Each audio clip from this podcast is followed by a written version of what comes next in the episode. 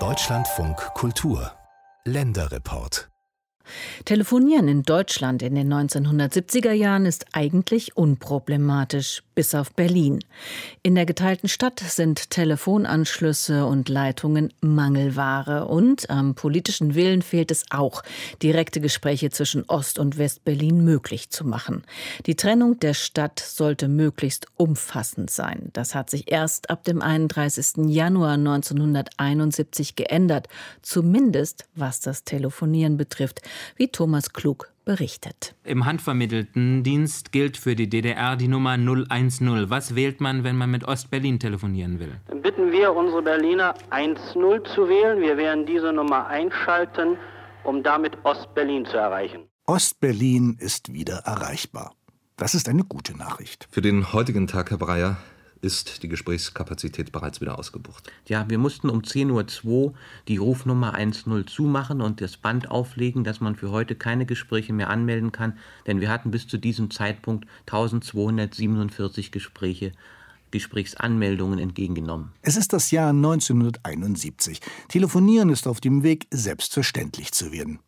Eigentlich. Doch manche Anrufe sind nicht erwünscht, nicht zwischen Ost und West, nicht in Berlin. Noch bevor 1961 die Mauer gebaut wurde, hatte Ostberlin 1952 die Telefonleitungen zwischen Ost und West gekappt. Lioba Nägele vom Museum für Kommunikation Frankfurt am Main. Zwischen den 50er und den 70er Jahren ist es ja nicht so, dass man da überhaupt nicht hätte telefonieren können. Im Gegenteil, die Post hat ja einen irrsinnigen Aufwand betrieben, um solche Telefongespräche zu ermöglichen, indem sie sozusagen von Berlin aus über Funkverbindungen dann Verbindungen in die damalige Bundesrepublik hergestellt hat. Der besondere politische Status von West-Berlin. Die DDR kontrolliert nicht nur die Zufahrtswege, sondern auch Leitungen.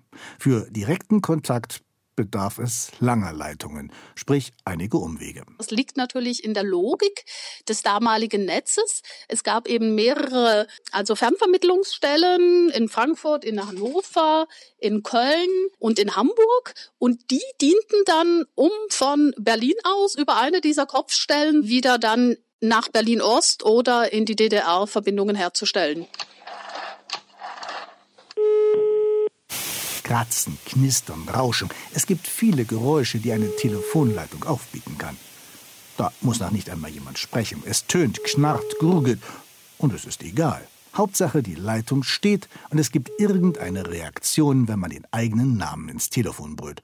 Und dann versichert man sich gegenseitig, dass man einander hören kann. Oder was erzählte man sich sonst so? Sie wissen das Fernmeldegeheimnis. Neue Telefonleitungen in einer Stadt.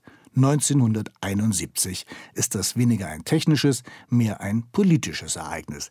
Da äußert sich zum Beispiel Egon Barr. Zu der Eröffnung von zehn Telefonleitungen machte er aber einige Bemerkungen als Staatssekretär im Bundeskanzleramt.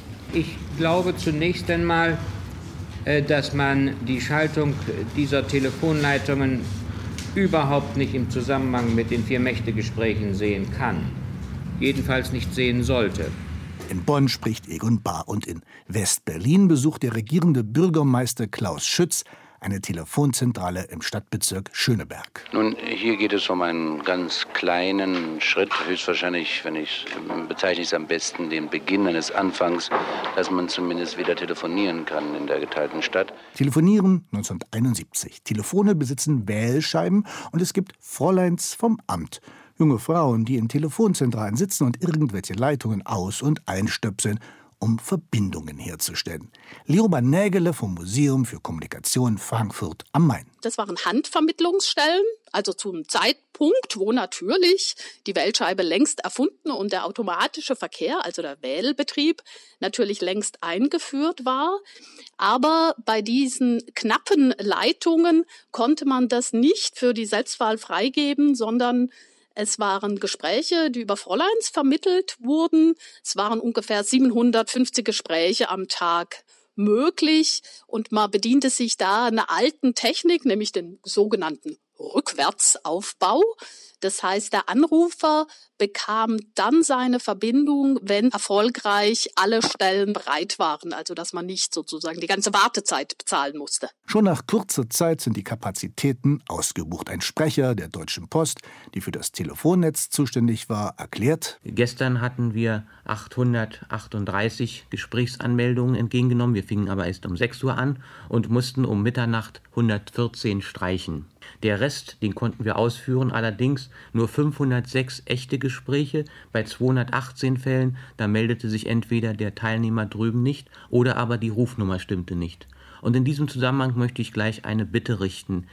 Versuchen Sie, sich die Rufnummer von Ihrem Partner drüben zu besorgen, denn unsere Telefonbücher, die hier ausliegen, das heißt nicht unsere, sondern die Telefonbücher aus Ostberlin, stammen aus dem Jahre 1969. Auch die Auskunft 118 hat keine neueren Unterlagen. Der 31. Januar 1971 zeigt, der Redebedarf zwischen Ost und West ist groß.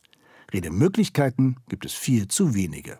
Lioba Nägele. Dieser Startschuss, diese fünf Leitungen, dabei blieb's ja zum Glück nicht. Also bis Ende des Jahres wurden 120 zusätzliche Leitungen in Betrieb genommen und man konnte auch bis Ende 1971 gab es auch in der Vermittlungstechnik dann noch eine Verbesserung. Es gab den sogenannten halbautomatischen Verkehr. Neue Telefonleitungen zwischen Ost und West. Es ist klar, dass sich die Berliner darüber freuen. Es ist klar, dass die Berliner darüber nicht so viel lästern wie üblich. Dass die Westberliner ja vor allen Dingen schimpfen, dass das ja alles viel zu wenig sei. Der Berliner an sich schimpft ja sowieso gerne, oder? Vor 50 Jahren ist die erste Telefonleitung von West nach Ostberlin wieder eingerichtet worden.